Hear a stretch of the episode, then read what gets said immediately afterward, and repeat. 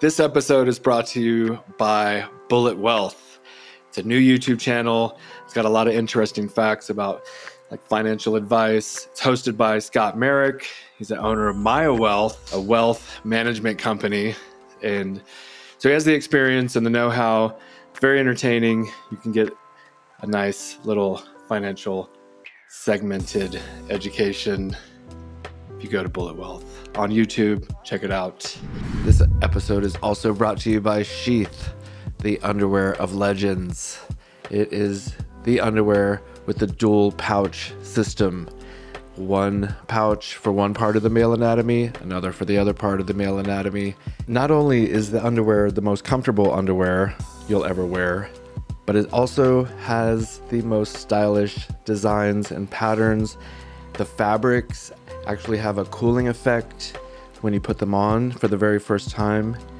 Your body will thank you because it's one of the hottest parts of your body. So, cooling it down with these special fabrics that Sheath provides is a nice experience.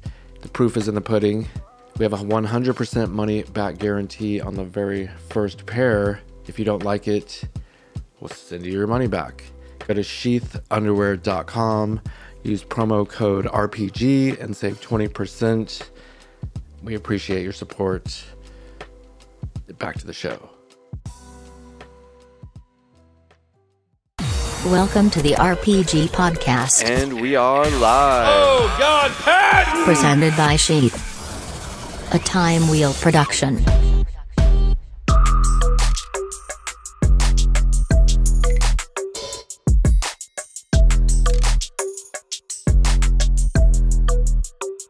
What's up, everyone? Welcome back to another episode of the Robert Patton Global Podcast. Today, we're going to be interviewing comedian, entrepreneur, sketch writer Ryan Long.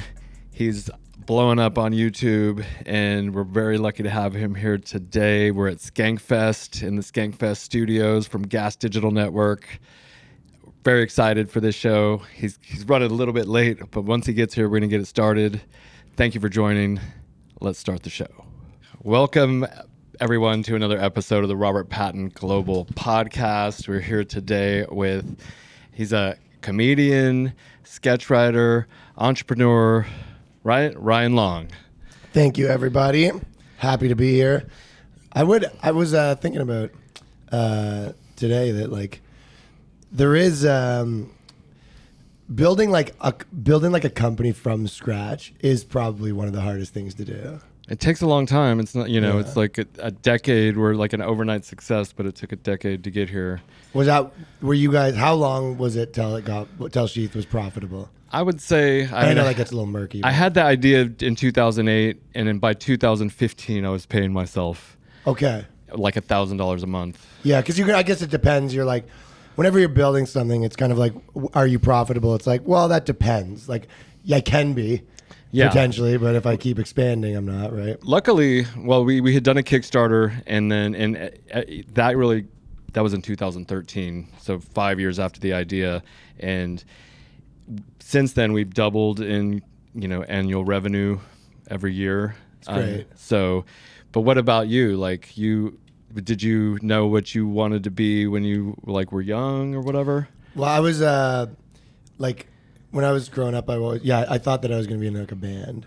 Okay. So I was like, I was in like this pretty popular band when I was a kid. Like when I was like, you know, like 18, we were like on MTV and nice. So I was kind of doing that for a living, like when I got out of college. But I was also making like videos and DVDs. I used to do all these like like wild like tour DVDs and documentaries, and I was doing like a cable access show. So to me, like it was almost like I knew in my mind, like I I was like maybe like too cocky as a kid because like being like 12, I was like, what are you gonna do? It's like, well, I'll be like a famous band like. Uh, So, but I always kind of like, even in the band, was always like gravitating towards making like funny stuff. okay. So, Where were you the lead singer? Would you play a yeah, I was I was like drummer, singer in the band, and then as we got more popular, we just got like another drummer, and I just sang. that kind of helps with getting over stage fright. Yeah, I, I I did like a few sets of stand up comedy back in 2012, and because I just watching Rogan and getting. I've been doing podcasts since 2012, on and off. So I've been doing it for a while, but we got you know you got that Rogan influence. What influenced you? in a lot well in a lot of ways what you said like i think people think that like music helps with stand-up comedy and it like in some ways does but in some ways it's like because all of the all of your like instincts a lot of commotion over there. Hey, a lot of uh, a lot of uh, your instincts from from uh, music and that's not even just like the actual stage stuff but also your instincts like in the industry are like the opposite of what you'd want in comedy. Like being like a a young like musician on the scene that's like overly cocky and all that stuff almost like is good. Yeah. you know being like a 17 year old rapper that's like yeah i'm not good. Fuck you. I'm the best. Like you know what i mean? But if you're like a comedian with that attitude that's like the worst. So i think that also um my like persona that like suits me you have to be like pretty good for. So it sort of took me a long time on comedy to like uh sort of shake some of my band like habits that i had from music and then get good enough to now sort of get them back again were you transitioning? Like, while were you still like doing shows and with music? while- Kind of, yeah. Okay. Yeah. But I, at that point, I had a TV show. Yeah. So it was kind of like, like I had the band and I had this like TV show and I had like that. So because of all that stuff, it was like not that crazy for me to be doing stand up. You know what I mean? Mm-hmm. Did like the- it didn't really, it wasn't like out of nowhere. It was kind of natural. You had to break up the band though. No, with the, to be honest, like with music, like in a lot, like a lot of culture. That's why the stand up, you know, the biggest stand ups in the world, a lot of times are like 50, you know what I mean? But in music, it's kind of a young man's game, right? Like you're part of like a wave, and unless you're, you know, Foo Fighters where you just become like a radio band, there's a moment, right? Like every band, for the most part, we kind of had like a moment and we were part of this scene and it was very popular. And then, you know, the thing kind of is getting smaller and we're getting older and, uh, it's, it's kind of over. So it was like a natural transition. You were probably making money doing the. I mean, I would say if you think of bands, like ninety percent of them, yeah, we could still tour. Like even now, we could probably still go play a lot of places and draw. But like, it's over. You know what I mean? Yeah. So I think I kind of have Uh, a good sense. I think even in culture, period, like I have a pretty good sense of like when things are, you know, when the stock's dropping. You know what I mean? Mm-hmm. So even though I might not like make the move always like immediately, but like in my mind, you could tell like this is kind of over. Now I'm way more like honed in on that. But at the time, I think my like instincts already knew that, but I wasn't like so honed in on my like how I interface with the world because it's the first time anything I've done anything. it's kind of well, not kind of like, but I used to wanted to be in the NBA, and Sure. there was just a time where I was like, okay, this isn't happening. So, and I, but I, I guess I always wanted to be uh, like some sort of businessman. I remember I was in, uh, you know, you like dress up for career day when you're in fifth grade, and I put on a business suit and a tie, and I was like, I wanted to be the president of a company, and so do you bel do you believe in any kind of like manifestation, the law of attraction? You know, or you just you just Well, go I think and, that I I do feel like at least with myself that everything I like wanted to do, like I I, I do think most people like you kind of can do whatever you want to do because I've never I've never said I want to accomplish this and not been able to do it. Mm-hmm. So for me, the thing that probably is it's more the opposite where because if you hyperfixate on something and you you know you're talented, I think that you can probably pull it off. How- Yeah. But I think that where the the like negative side of that is I've been like hyper fixated and I'm like this is happening, and then because the world changes so much, sometimes you you you're you're stuck on what you're gonna do when the world's changing. Yeah. Like for example, I really really wanted to make like television shows. Like I mm. wanted to have my like crazy wild like do TV show okay.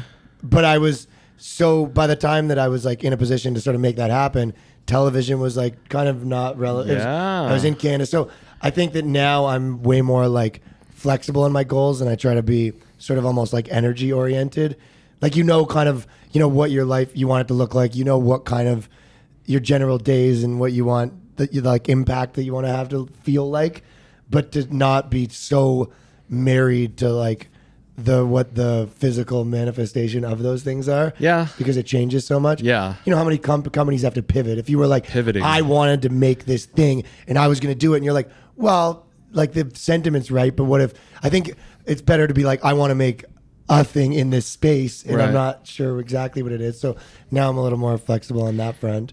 And I had to I had to like force myself almost to fall in love with being like an entrepreneur a little bit because that's not really something I, I don't naturally think have that, and I don't I don't know exactly why, but I had to, you know, be, even just like building a company and how to like interface with employees and managing a team. It's not like something that I naturally get like excited about. I You're almost an entertainer. Yeah, I think that's- more your like. naturally get excited. I've always been excited about like yeah, funny things like something that's like you know on the pulse of a you know kind of culture. I've always got excited about people that, that are is a little disruptive. Mm-hmm. So that part of entrepreneurialness I like, but the the part where you you're kind of like growing a team. You know you know what it is? It's a like the initial building and idea stuff, but it sort of takes a different thing to like manage things and tinker. And as far as like that part, I had to sort of force myself to start to like that to do it good. Do you know what I mean? Um, Or do you like that part?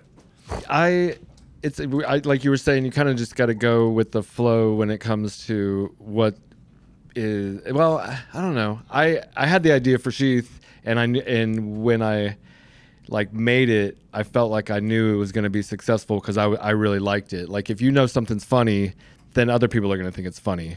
And do, when you you started off as like a sketch writer, I mean musician, sketch writer, right? Not sketches. I was doing like wild, like getting kicked out of malls bit stuff. You know what I okay, mean? like jackassy type shit. Yeah, a little like. I know I've never seen any Yeah, maybe a little Canadian more along line like Tom Green, but yeah, like Tom Green. Yeah, I was doing like we were doing like wild band guy DVD Oh, okay. stuff. You know what I mean? Yeah. Some of some sketches, but like fake, not like scripted sketches. not scripted. Yeah, we were Okay. doing wild like lifestyle content kind of thing. Fol- they were following you with a camera, and you were just acting out. And I was bringing cam. I I was just like obsessed with making videos, like from a young age. So I was doing. I used to make all our music videos. I used to make like, um, and then I had like a company that did like a million other people's music videos. So I probably made like hundreds of music Okay. videos. And then I was doing. Uh, so yeah, I would do these DVDs, and then I had the cable access show. Yeah. And with the cable access show, there was like a four of us, and there would be kind of a. I don't know. Yeah, sketches wouldn't be the right word. We had like a lot of comedy songs. And But then- now you do sketches on YouTube. now I That's- do see, sketches. that's so, the- so I didn't after know. that, then I was do I did this show that was kind of like the Ali G show in Canada, Mm-hmm. in- for the lack of a better comparison or whatever. Yeah, But I'm every familiar. episode, it was like I had to, uh, like it was a fake reality show. Was the like premise, but it was No all way. messing with real people. And then after that, I was doing these sketches for this website called The Hard Times because I kind of was in the band and I was doing this music band content. I met the dude from The Hard Times, and then we did all these sketches that went super viral. So it's like a punk music satire site. So we did like kind of kind of the stuff I'm doing now, but we did like a bass player support group, and I did like Mm-hmm. Sound Man, the art of grumpy, like how the sound guys are. I was doing these kind of like sketches about like little uh, like a how concert promoters scam you, like all these little kind of like band. behind the scenes. What Yeah, I was doing sketches about all this little like funny like band stuff. You know what I mean? And then. uh uh, a cheating drummer, like when you find out your drummer's been cheating on you with another bit, like all that kind of shit. Uh. but we were, we were doing, they were pretty wild. And they, we went like, we were going like crazy viral with these sketches. And then because of that, I started doing a sketch comedy series at CBC in Canada. So I had this sketch comedy called, show called Torontopia that I was doing kind of that about uh, Toronto oriented stuff. a lot of, a lot of Yeah. in this room, huh? Fucking hell. We're good though. Um, it's not throwing me off at all that people Throw- it keep does throw you in. off a little, yeah. Yeah, just a hair. Um, Yeah. So- so I, do, I was doing these sketch comedy about uh, Toronto stuff uh, called Torontopia, and I had like, then I that was all going viral. So I was just like, I really like honed in on how to like find a cultural thing that I thought was funny that no one said before, and Yeah, you're really good at that. Make it, so make it funny. So I was. I kept doing all these sketches and I go viral. We were doing a chef image intervention, like these ones where, you know, I, I had these seven big fat like chefs who were all tattoos, and the one guy and the chef won't get like neck tattoos, so they have to have like an intervention about his image, kind of stuff like that. And then uh, some Toronto stuff, like a, in Toronto, there's this thing all the bartenders think they're celebrities, sort of. And we all, I, I, so I did like this cocktail, like, Tom Cruise. not it's it's honestly a, a Toronto thing that kind of doesn't exist. It's like honestly, it's more like guys that look like me. uh huh. But like they're kind of have Instagram profiles and stuff, but they're bartenders, you know. So we used to be like, "Yo, come by, I'm pouring from ten to two tonight." Oh like, my God. So we, I, I was like saying all this stuff about that. So we did like, I did this kind of series about this like celebrity bartender. He's like, where he's always telling people where he's pouring. You know what I mean? Yeah, I'll be pouring at the nightclub. Yeah, yeah, yeah. Fifth. Like he's DJing, right? So I was doing stuff like that, and then that was a CBC show, and then I did a few other CBC shows, and then uh, then I moved to America, and then started my own YouTube channel doing that same thing about like current culture stuff. And would you? I mean, like, would you want your own show, or would you want to be on like SNL? Uh, no, that's like to me a perfect example of like I don't know. Ex- to be honest, I bet you the best thing to be doing in five years doesn't exist yet. Okay. Like that's why I'm very trying to be like tapped into Web three, tapped into like Web three. just where yeah, like Oh, the next generation. Yeah, just like what what the what the next thing does look like. I try.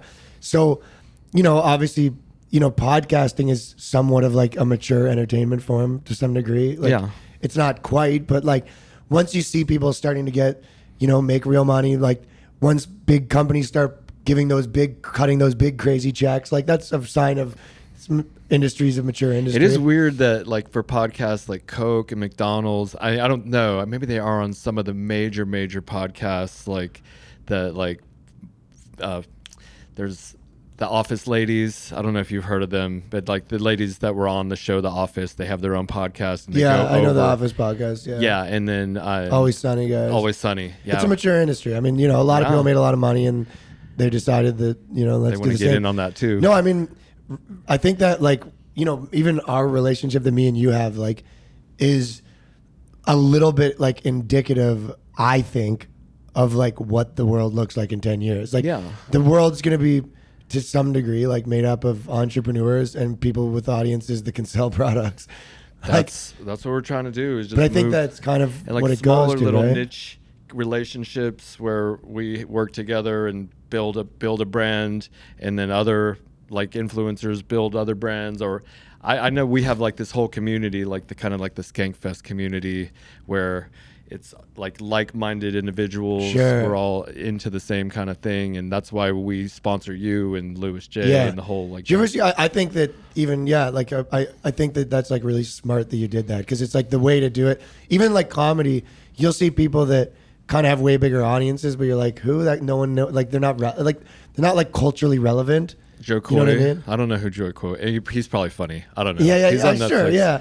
But I mean, he's like he's bigger than what I'm saying. I say like maybe you know if someone's s- seven popularity and someone's like a eight popular, I'm, I'm comparing like a little closer. But like there's there is uh being like there's put it this way there's people that have like way bigger audiences but they draw less on the road because they're not like they're not like the guy in this one little space Yeah. where it's like i think that i've always right now i have a lot of people that i'm like on my shows they're like yo you're my favorite comic You know Well, I uh, mean? yeah. as opposed to oh we'll see that guy like there's a lot of people that you know that uh, people go to their shows and they're they're they're like oh we'll go to that guy's shows but like no one here you're their favorite comedian so I think that like being able to really tap in on uh, your you kind of like create create a space and own it like which is what, that's why I'm kind of making the comparison. Right. It's like you almost create like a little space in comedy where like I'm making I think what I'm doing is like with the street interview sketch the little thing I'm Yeah. doing like I kind of created my own little thing that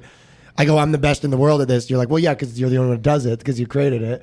So it's kind of that right. Are yeah, and you you you do podcasts, you do your sketch show, like You uh, basically I'm running a little media company I guess. right? yeah. That's what I'm But doing. then, when did you start like doing comedy? Was it after? uh, 13 years ago. oh shit. yeah. Okay, so you were doing that the whole time then. Yeah, I mean, it, it seems like it's. I whenever I talk about it, it feels like it's like a whole long story. But it's like the thing about to remember is like, you know, when you're famous in a band, you're 18. Like, you know what I mean? The whole like I was like washed up by the time I was like 24. Like, you know what I Okay. mean? Yeah. No. I so mean, it's just kind of that game is very like a very young game, right? So it's like yeah, I, I had a whole like career and then yeah, when I was I started the TV shows at 24 to like 27. That was like the era where I was doing those like half hour programs. And you were doing comedy then. That's when I started comedy. of At Okay. the same time, yeah. Okay, that's interesting because I just know like you were killing it on stage the other day, and I feel like you really like come into your like own Like I think that happened probably like five years ago. okay, well, Yeah. I was yeah. Well, you- I was in Amer- I was in America. already. No, I wasn't. Right. Okay. That's why I think that like, um, I uh, that's why I think New York was cool. Like, uh, if like if you were in Toronto, we had our little club, and I was there every single night for Okay. seven, eight years. You know, and then by that point, like I was getting, I was getting really good, and we were we were had this little pocket of people in Toronto. Like you know how all cultural movements happen in a little pocket.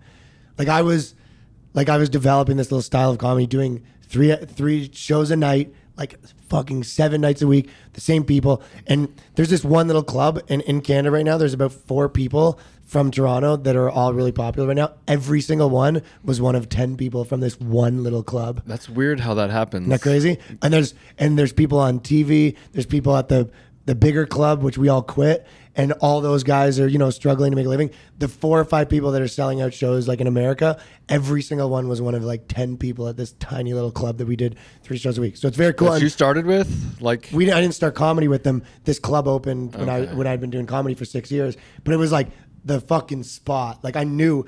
So at the time when I was like in bands and stuff, I there was parts of my life where I always I kind of look back after and I go, I, that was like a really cool moment at the time, but I didn't know.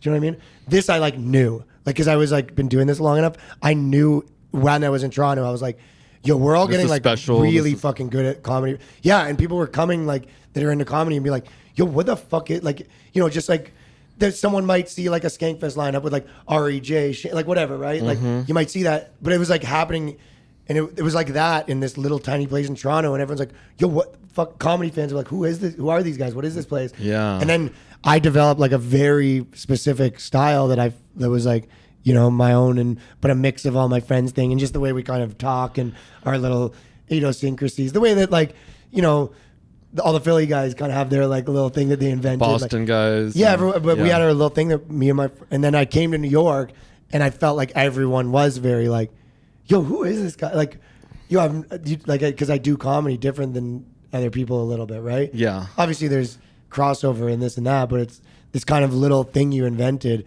and then you were killing every night. So I felt like when I moved to New York, it was kind of like I I, I, I didn't feel that to me was like easy. Like I was like, yeah, I'll move to New York, like get past at all the clubs, like Mm-hmm. do what I'm doing here again.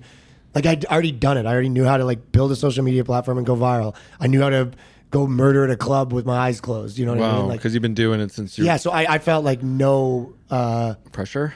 Yep, no pressure, but also I, I, I didn't feel any like doubt that it would happen. That's how it was I was with very Sheath. confident. Yeah. I remember what, what like somebody asked me, "Do you really think this is going to be successful?" And this was like 2009. And maybe we, I guess that's about when you started comedy, but I was there was no doubt. I mean, it was like I had 100% confidence. Had you had other d- ideas before that like? Yes, I did. I I was a keys. So that's why you yeah you kind of knew like what works or what like you know what it feels like when it's like cooking. Well, it was interesting because I had this idea for like keys that were supposed to be like a jewelry. Because I was like looking at my keys and they're so bland and you carry them everywhere and we're always trying to show off shit. And I was like, what if we had like these fancy keys? And now, you know, you might see a football team on them uh, or on a key, which is kind of Right. representative of what you're into. Mine were going to be more like You know what the jewelry. pro- problem is that? Pro- oh yeah, they'd have to be pretty expensive, right? yeah, and well, and I was 20. How much would they? How, would, how much would like a key be? It, I have it could have been a couple hundred bucks, but it would have been a really cool key, and maybe people would steal your keys, I guess. But what I the problem I ran into, I really wanted them to be like these It's hard to know, big return purchases. That there was there's a lot of issues with the idea, but I I never was able to get it made. You know, and You like actually just weren't able to figure it out. yeah, uh, because I wanted, I was trying to make it so complicated. I wanted it to be like, you know, how a quarter has a the stamp of the president or whatever on it. I wanted them to have like the stamp of maybe like Mickey Mouse or some Sure. kind of figure.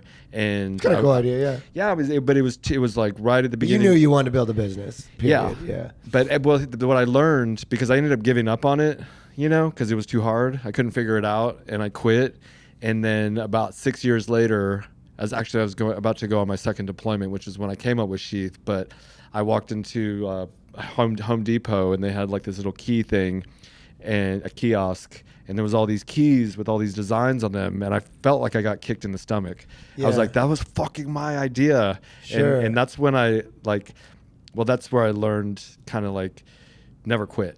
Because yeah, and also quit, don't be don't be married to the idea. I feel like to me that feels like like I'm sure you probably feel like that less now, but whenever I see someone like like even with uh like I don't know uh, what would be like a movie idea or something. Someone be like, I had that idea. You're like, yo, ideas are fucking a dime a dozen. Like it's like, can can you fucking like run and execute like a movie production? That's what we're doing. Like you know what I mean? Like yeah, you of course you want to have a good idea, but it's like that's why with stand up, it's like yes, like there's a, like your topic or whatever, but really it's like your 14 years of like how do you stand and how do you speak and you're like the your hypnosis techniques on the audience and you're like you know your perspective that's even said without your words like so there's so much more than just like the if you're like ever fixated on like one thing you don't really know how to like do this you know what, What I is mean? what is a hypnosis technique you Um, use or something like uh, just eye contact? I actually or- don't like.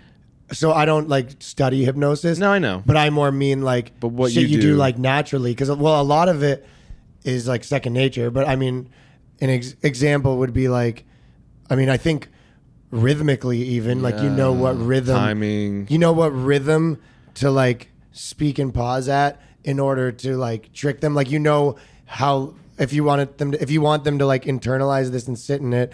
Like what's the maximum amount, like down to the millisecond, but it's just like in your clock now. You know what I Right. mean? Yeah. Of how to, like when when you have the body's rhythm. I mean, one thing I always say is like being able to like talk to different people at the audience the same. Like you know, I mean, if you're talking to a girl, right? Like I do a lot of um, saying one thing, but I'm my body is saying the other thing. Like you know, like the joke would be like, you know, if someone says like my dad died, and you're like, oh, it couldn't happen to a better person. but like you said, Uh, and it like takes them a second to realize that you actually said. I think I do a lot of like, you know what I mean? You're funny. you're you're kind of like having people off balance, which allows you to, yeah, you're saying one thing and kind of your your uh, your body language would be saying something else. but you're doing like a lot of these kind of things at the same time, which kind of leaves people off balance, and then you can play with that energy and stuff like that. Right. It opens them up to then now they're open to your jokes or whatever. Yeah, They- they you, were- you kind of you kind of and I also have one thing that I do a lot with the audience is I I like because audiences are especially in like major cities where it's like where I kind of developed is they're they're like hip, so they they they're almost like too cool to get like uh like loosen up or something. Yeah, the, yeah. I mean, first of all, like if I, I and I'm probably the guilty of this too. If I went on like a date to a comedy club, you wouldn't catch me being like ah, because I probably think I'm cool, you know. You know Uh, I I fucking I roar and my wife is like, Yeah. "Calm down." yeah, yeah. But like a lot of times, I'll I'll make an audience think something and then have them go like, oh, and then and then switch it to be like they were wrong, and I'll kind of like switch them three times, and then after you like trick them three times in a row, th- I feel like it just makes them like give up. Like the, they're like, it kind of makes the audience be like, you know what? Let's stop like trying to pretend we know where he's going. We're going along for the ride. Yeah, because you like, you, it's like they they were trying to like, they're like, oh, I know where this, and they Yeah, and, and I you- know where he's going with this. Yeah, or they go, oh, uh, whatever it is, they think they know, and then just like rapid fire trick them four times, and then force them to kind of just sit down and be like, all right, fine, we'll stop trying to know where you're going. Yeah. So I have like things like that that I do. You have like this New York. Do you feel like you're like adopting the New York energy, or do you No. always have it? You always have no, because I'm still like fully formed as a human. okay. Yeah, like I don't think that I've changed uh, my comedy style in New York. No, I have a ve- like I have a very very like Toronto. It's just high energy, and I don't. I, I don't know what New York energy is, but you're like, I live in the mountains, and you know, it's all like we're super chill. And I'm very like joke oriented, so like underneath all my stuff, I- I'm very like punchline oriented, and I think that like is a New York thing. So I think that's one of the reasons why like I fit in. in come New off York. that way, maybe. Well, I fit in in New York because everyone's very like joke oriented. Yeah. LA a little less so. Whereas like my because I do comedy a little like British, you know, also too. It's like there is, and you're like I always kind of say I like I'm kind of doing comedy a little like it's almost very conversational. I feel like my jokes have to be like extra huge because I'm kind of like half saying them. Okay. So I need to have like I need to have like really good punchlines for me to be able to just kind of like uh, you were, I don't know, you were. I was watching you on the part of the problem, you know, with Dave Smith, and yeah yeah that's that was that was really fun. That's like probably one of my favorite podcasts. I get a lot of my politics and news from podcasts and Dave's, comedians. Dave's a smarty pants. He's fucking on it, you know. You know what he's the best? He's the best at like, um, whether you agree with him or don't agree with him, I think he might be one of the best in the world at like quickly dismantling someone else's point. Yeah, Like very I, I don't know if it's even debating or like, like, just like anyone's like like has a take and he's like, well that doesn't make sense because like he's he's just like dismantles people's fucking viewpoints. Do you guys hang out or you know like he doesn't. I uh, like I mean we've hung out like a bunch in comedy and stuff like Right. that, and I've done his show. and Exactly. I've, uh, who do you hang out with in, in New York? But I, but he, I, Danny? Dave's not like in the clubs like crazy right now. right. But either am I right now. I'm Okay. like- You're that's just that's like one of the. That's why Skankfest and things like that is cool, because with uh, comedy, there is this like. Every, once you kind of get popular and you have your business and you're touring, you're running your company, it's like you don't see anyone anymore because you're not. It's hard to be in the club seven nights a week. You just have to. You have to be able to do it a different way. So I do do like four shows, like two nights in a row when I'm back. But it's like I, I, I, I have to. It's almost like yeah, in a perfect world, I would like write every day, go do it every night. But it's like that's just like not an option. So it's like you just have to be like way more disciplined. Of like, okay, I'm writing for three hours today. It's like, like for like this is happening, and it's like You like do that? You'll sit down and write for three hours? Oh, How often? uh, I, all the time. Yeah. Okay. And do you like? How do you? But I would like, love. Well, I would love to have like more half-ass ideas and take them to stage and figure it out. But it's like I these days I really need to be like honest with myself. Of like if I write tons of stuff, I need to be like, okay, that one has a like. Even though I think it's funny, that's a four percent chance of working. Mm-hmm. Like I can't like bring four percent to the stage, then fuck around because I just don't have like the time in my system to be To like work it operating out. like that. Yeah. like I have to, I have to be like, yeah, more honest about like thinking I'm cl- sitting closer to 50-50 before I bring things to the stage. I have all these ideas, Unfortunately, and I, that's just I'll what it like is. text Robbie the Fire Bernstein. I have all these like comedic comedic thoughts, but I'm not a comedian, you know, and and I don't want to tweet them because sometimes they're a little bit too risky about Yeah, like, maybe running a business, like, abortion or point? Yeah. exactly.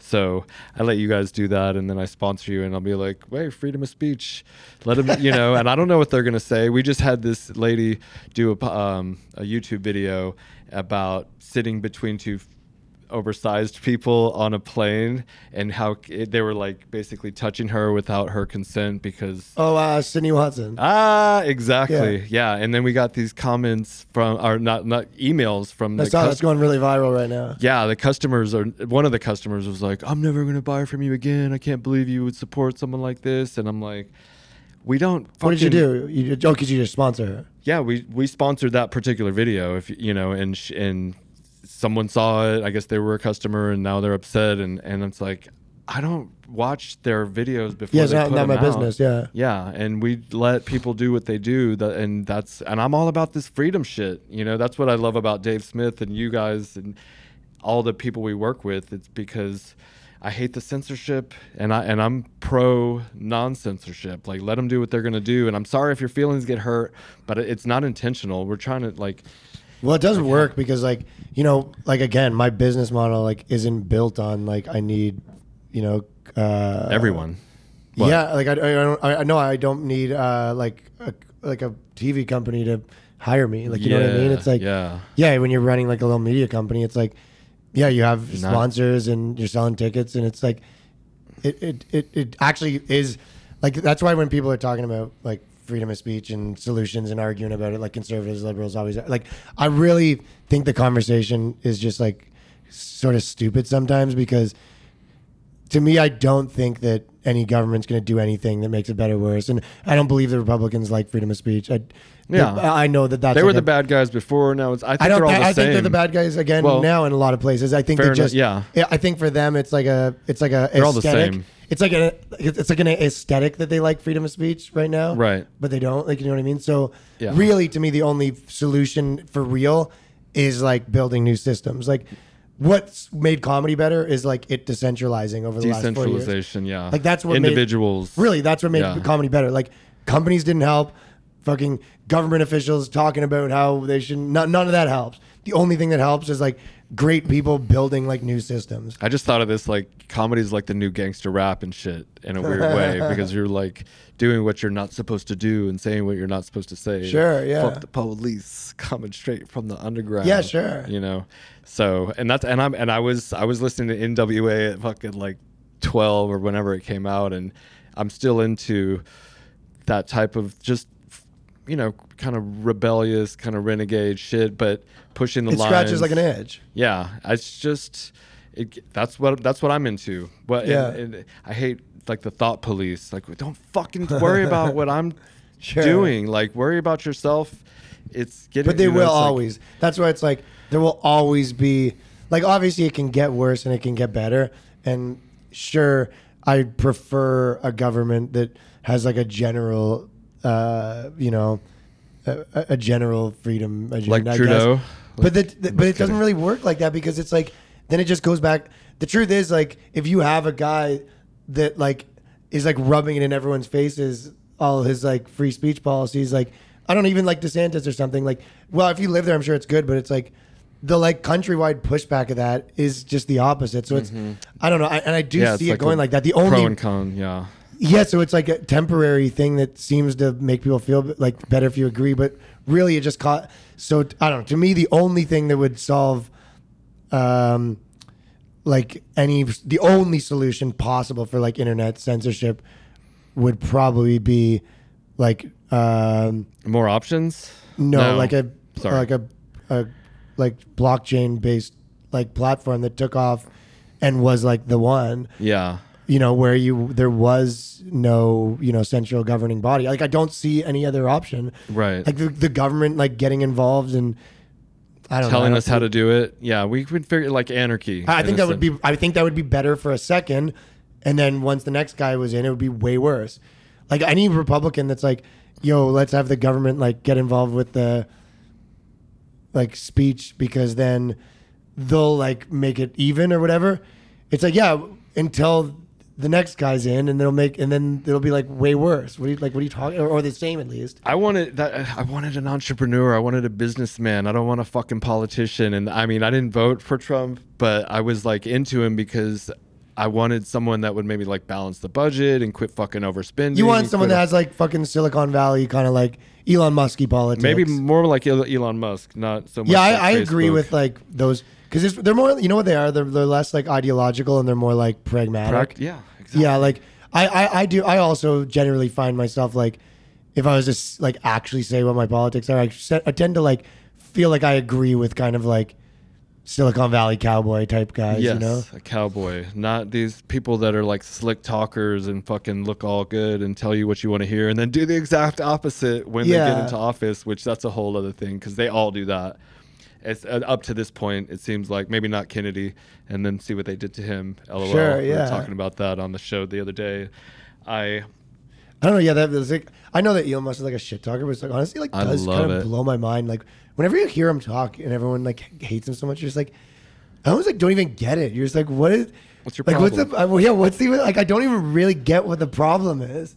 yeah. I mean, I, I know like Bridget Phetasy. I love her. I don't. You know who that is? Yeah, I like Bridget. She's the best. She, but she doesn't like Elon Musk. But you can't. Why doesn't I- she like him? I I don't understand why she doesn't like him. Girls hate him. Maybe because he's fucking all these bitches and getting them. Dude, my sorry, chick hates him me. too. Like I, honestly, like he something about that guy rubs women the wrong way. I don't know why. Maybe I Right? I don't know. Like fucking every yo, and she can't even explain it. She just fucking like hates him. Yeah, that's kind of. And she like all her whole thing is like the environment and everything, and I'm like, that's kind of ah. his whole deal. And it's like, well, not the right way. I don't know. It's like, I don't get why girls hate him so much. I yeah, I'm inspired more. You know, I like I'm anyone even the Kardashians or whatever. People hate on them, and I, and I say think what you want, but they're fucking killing it. And if you're not, if you're hating, just be.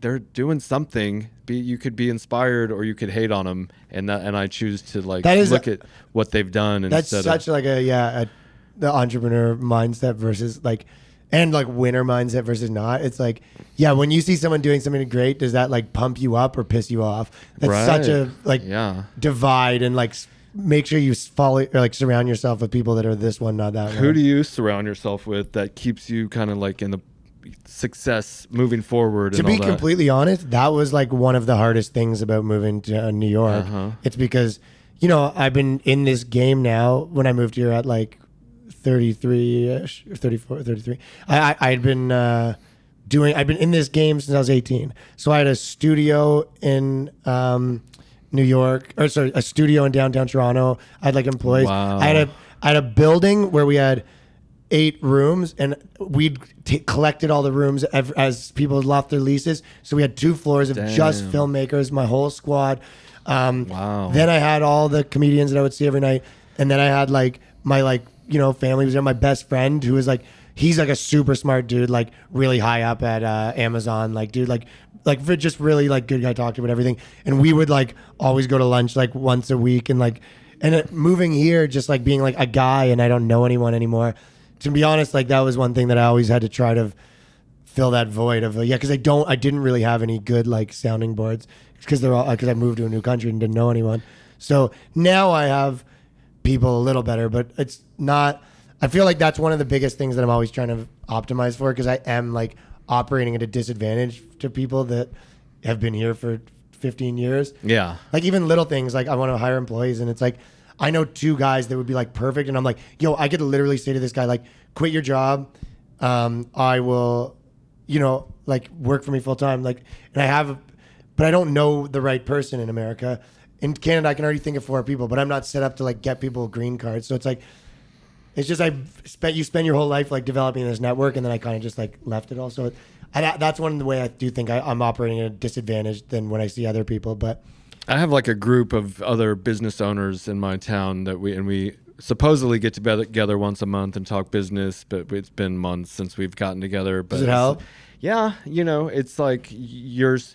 You can identify with each other. You're both. You might be having like economic challenges or triumphs, and we can talk about manifest. Like we do the woo woo shit a little bit, like manifesting, and I. so I'm you a- believe in manifesting? I I saw the law of attract. I saw the secret that movie that yeah. people talk. About. Well, I believe about. it. I just feel like that's anything though. If you go, oh, I'm going to spend the next like 20 years of my life only thinking about this. Like I, I do. Yeah, I do. I mean, yeah, you're. I don't think it's like obsess, has to be whimsical. No, it doesn't. But it it simplifies it, I guess, for the layman. And I'm not like that genius or whatever. And I was like, okay, if I focus on this one thing and think about it constantly, what you think about, you bring about, and that's what I've done with Sheath. Yeah. and it seems to be working. So then I'm like this proselytizer about it because it worked for me, and I know.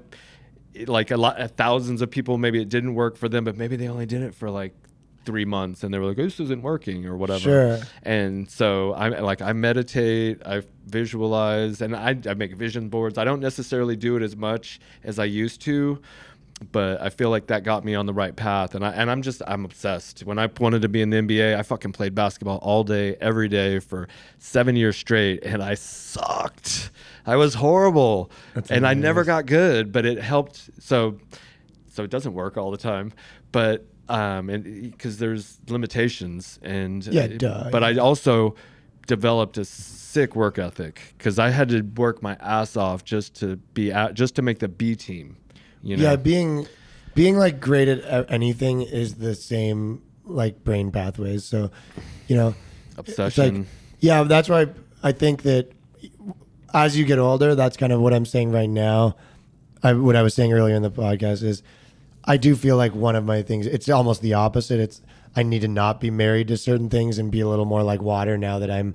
But I, I think that's not true for someone who's 20 years old. I think 20 years old, it's like it almost doesn't matter what. Maybe even like a little younger, but like it doesn't matter what you become great at. It just matters that you become great at something because Yeah. you, you'll you'll do every you'll become great at everything else the same way.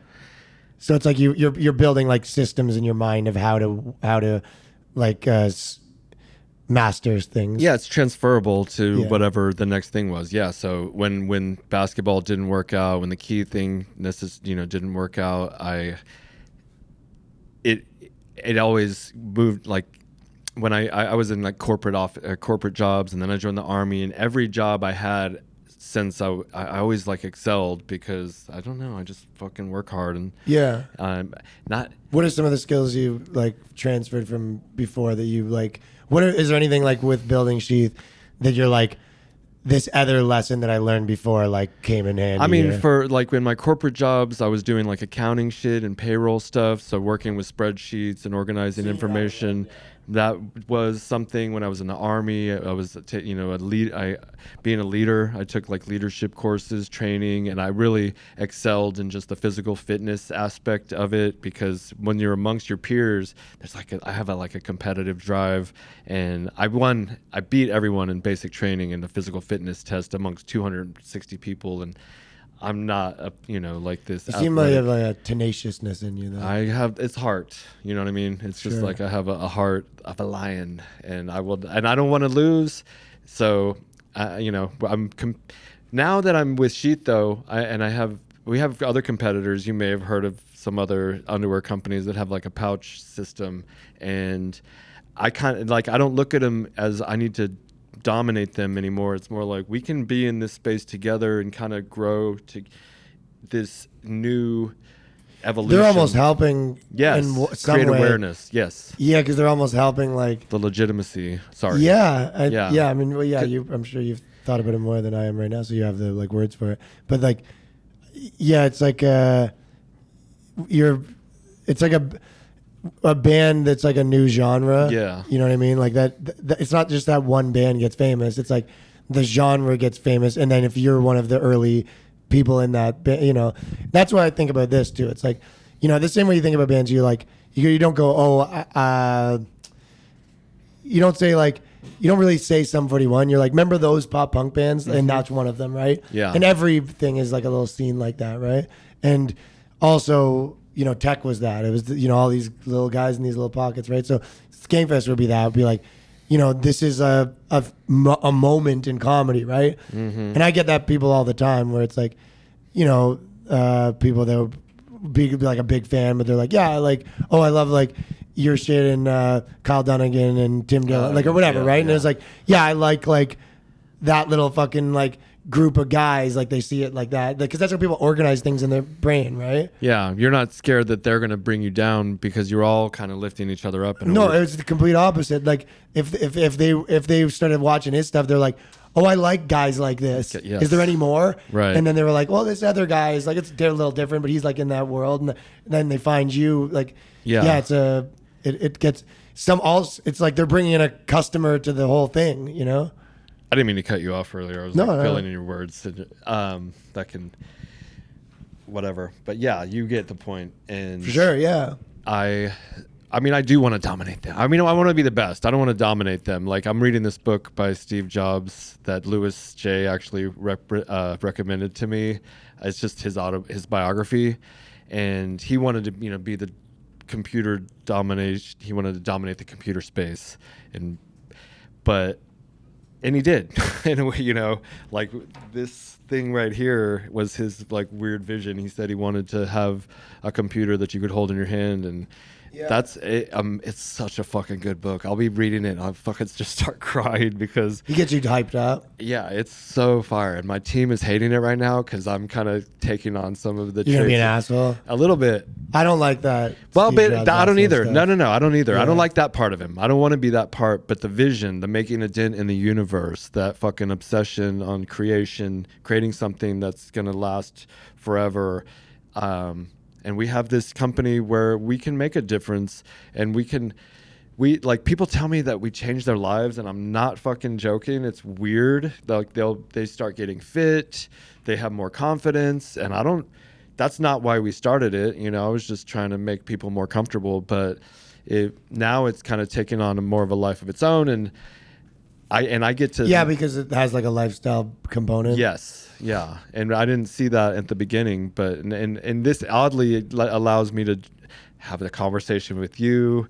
This is like surreal, uh, you know. Sick, yeah. Yeah. Oh, we've talked so many times. I know, to the podcast. but it's just it's wild that I'm in a position, and I don't necessarily think I would do. yeah, that. it just seems like so like random the connections that are like brought together from like if you what the bare bones of what you actually did. Yeah. Yeah, I could just and you know the Yo Kratom guys, they're all they're kind of just like staying in the in the dark, you know. And they like stay out of it, but I'm like, I want to I want to Yeah, they kind of do. Yeah. Yeah, and they're cool. We're supposed. But they're to. also like a little more on the margins of what the rules are and the I know. creative- Like yeah, Yeah. I, I get like if you're running a, yes, you know what I thought the mean. They're a little thing. on the margins. Like you're selling underwear. They're like, Is this uh, you know? it's- barely legal. Yeah, kind of right. Like Yeah, because I actually it sucks because one of my friends sells kratom and he's been doing it for a while. He's in that CEO group I was talking about. He flies to Indonesia and back, and he I, I've never had to buy kratom because they all he and I don't really take it, but I have in the past. It helps you come off of opioids. If you're on opioids and you're trying to get off, go to yokratom.com, use promo code whatever, and uh, get that Sure. sixty dollar kilo. But so it, there's some benefits to it and then you can transition off of that I, I found what was my point that my friend does it and he would tell me like oh they just fucking passed this law or there's they're putting together a bill or it's going to ban it in this state of colorado so that's what I mean. Yeah. yeah it's a little he's always A little always murkier. I think Mhm. if you're you can only fight so many battles. If you're fighting like that battle, do you also want to be fighting like getting in trouble for your tweets battles? Like right and putting yourself out there right exactly yeah. Yeah. and you just want to like stay low low key I think that like yeah, you just you can't be fighting on fucking twenty friends right with properly. How yeah can you? no but you okay that's You ever see those people on the internet where you're just like, yo, this guy's in a fight with like six guys. Like, it's almost like a manic spiral at that point. It was like the guys that were fighting blind. I don't know if you were watching. We were watching the guys in the ring yesterday. They had blindfolds on and dog collars on, and they were like spinning, trying to fight each other. And Lewis knocked one of them out. It was kind of funny. he wasn't blindfolded. I that I love. You know the like UFC and fighting and the discipline and entrepreneurship because it like like fighting you have to focus you that's what you have to focus on that one thing you can't be over here making movies and shit that much Yeah. and still be great Of course. at, at being Not not while you're in your fucking really yeah. Not Yeah. while you're trying to be the best. That's what you just described is the thing that I struggle with like the most these days is like yeah, because I have a business model that requires me to like be the best in the world at something. yeah but you're killing it but continue Thank you, but like I'm co- also competing in the business space with people who don't have to do that part. Like you know what I mean? right yeah So, they're just being comedians just running a fucking or just running a fucking internet business or like whatever you know just running a podcast business like whatever it is that doesn't have to you know Do also comedy then, okay. also make the like you know tr- compete at like the highest level of the in the the world in something that's really hard I know at the same time so it's like that is something that I'm like always trying to like, face split you're splitting yourself in four different directions. Yeah and so it's like how do you uh what's the like answer to that? And you're tr- trying to build teams to you know like to supplement you but the, at the same time like building teams takes just as much energy. So yeah. Yeah It's so those are that's my biggest like um like? I, I don't want to say struggle because like but it's struggle but there's always a struggle. So Yeah. It's i think that i used to look at things um, when people are bad what the not right way to look at things is kind of be like oh this sucks so much that the real answer is like yeah this is that's the game like this is hard you know what i mean like when people are like oh i can't get Oh, the right, sketches to go right. viral you're like yeah that's the game this is hard you need to Yeah. figure that part out like keep pumping there is no though. easy answer to this. Like, yes, so there is. This is hard to build a system and also do this thing, and but that's the thing that I think about the most is how to do it. I'm I'm thinking about like these rings right now, and you and of levels of whatever. And you have like Rogan, sorry, at the top or whatever, and then like um, Andrew Schulz and stuff like that. Are you try? Do you try to get on those shows, or I've done Schulz's show. you have done Schulz's show? I don't watch every podcast. I don't. I probably would pass on Rogan, but Yeah, fuck Rogan. no, I'm just I kidding. know that. I, I think this is like one thing that it's like. uh I don't watch Schulz. It is what it is. Yeah, Yeah. Sch- Schulz is the man, dude. He's been very like helpful to me. Good, good, good. to America, Okay. but Well- it's like one thing that like when I have these like it is. Yeah, obviously I, I met Rogan recently. I went to do Tony Hinchcliffe's show and he introduced me or whatever. But Oh, like, yeah.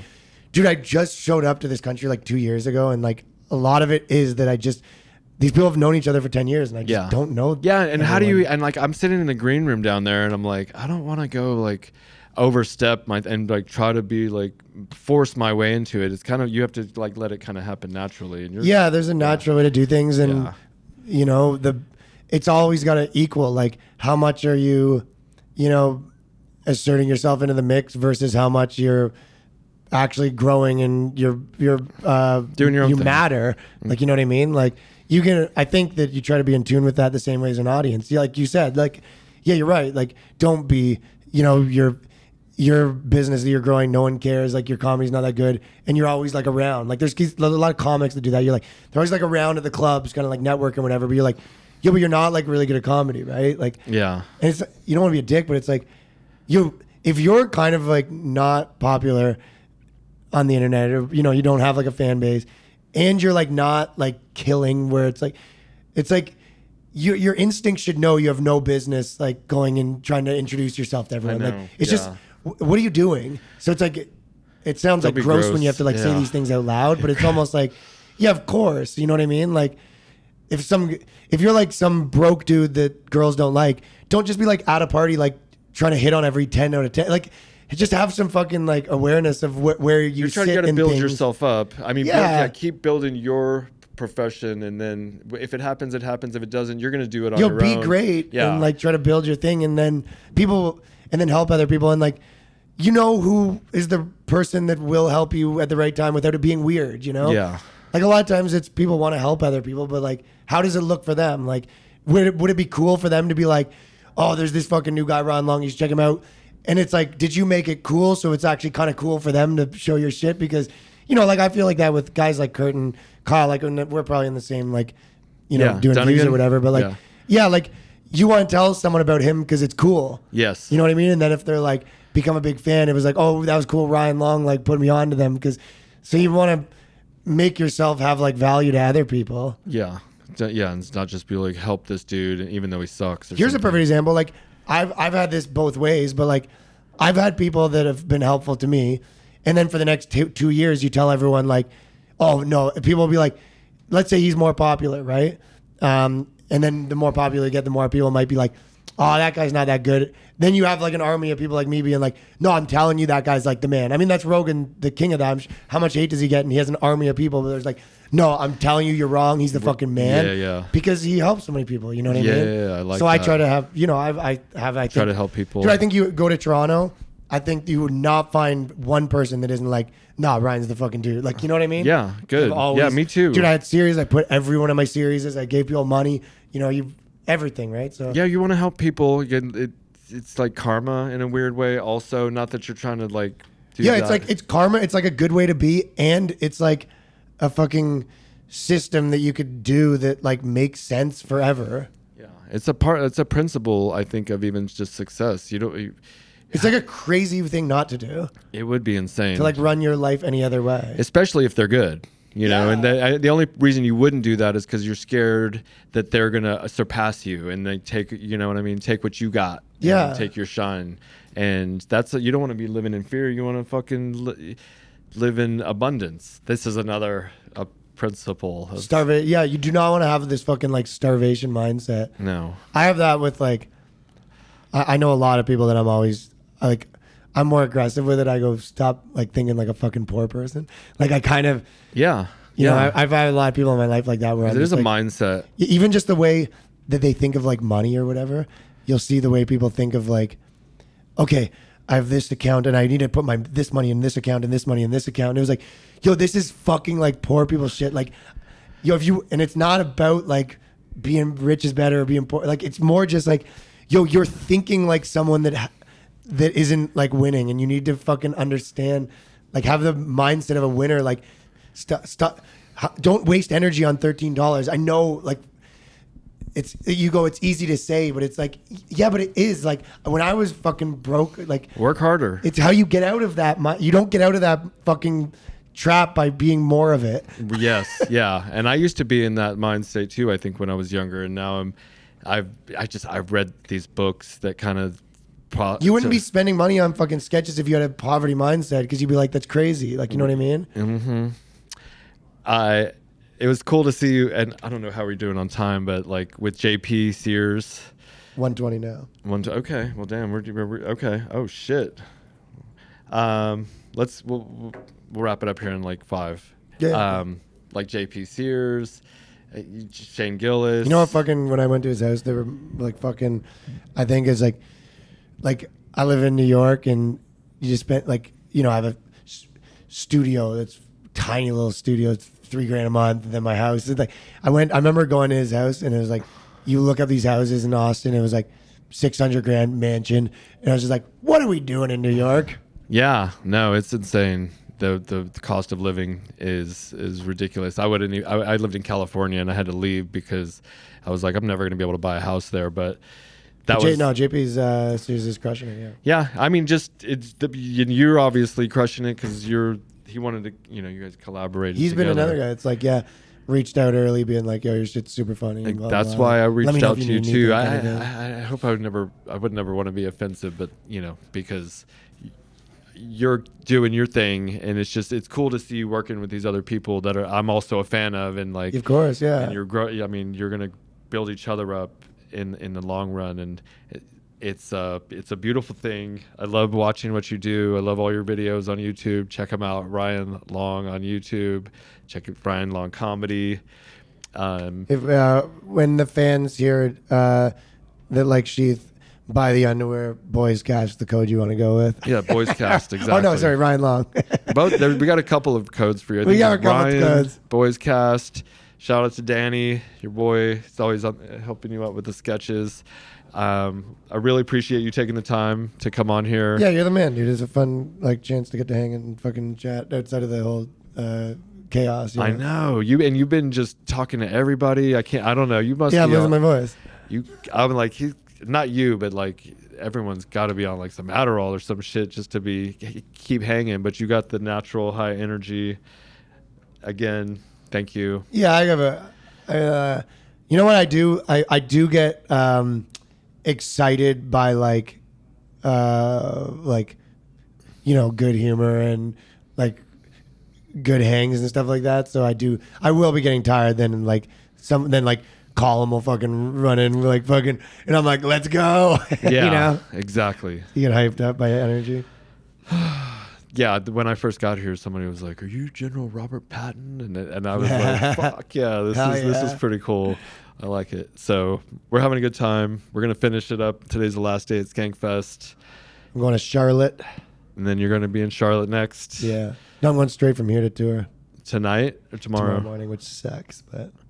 Well, I went straight here from tour. I would like. Uh, yeah. When do you can you do you get a chance to like recoup? right now, this month is bad. This month is like poorly managed. do you meditate or anything, or you just sleep really good? I don't meditate, uh, Okay. but I do run uh, Okay. every day. Um, How long do you And I'm run? tr- I do have like some, you know, systems that I try to use to like organize my brain, but I find like meditating. It's difficult. I'm just, I think that like, you know how you kind of uh, even with stand up, there's certain jokes where I'm like, I know how I look to the audience. It's like that's not me. It's like, dude, I'm like, I don't think I operate like that. Like I almost like Constantly, to yeah. the point where like I don't believe. I almost don't believe it. Like, but I know people swear by it. But so I think maybe it's just not for me. But it's like Maybe I later know, I in life. make I just started a year ago, and it, it definitely helps kind of just like calm everything down, and it gives you more energy in a weird way. I I wish I could make this work for me. transcendental meditation. When the time comes, you'll you'll know. I've heard from everyone Yeah. what you're saying, but for me, it's like I just sit there and I go, "What are we doing here?" uh, I got I got shit to do, and we got shit to do. So we're gonna wrap it up. Thank you, everyone. Again, this is the Robert Patton Global Podcast with Ryan Long. We'll see you next week. Peace. Peace.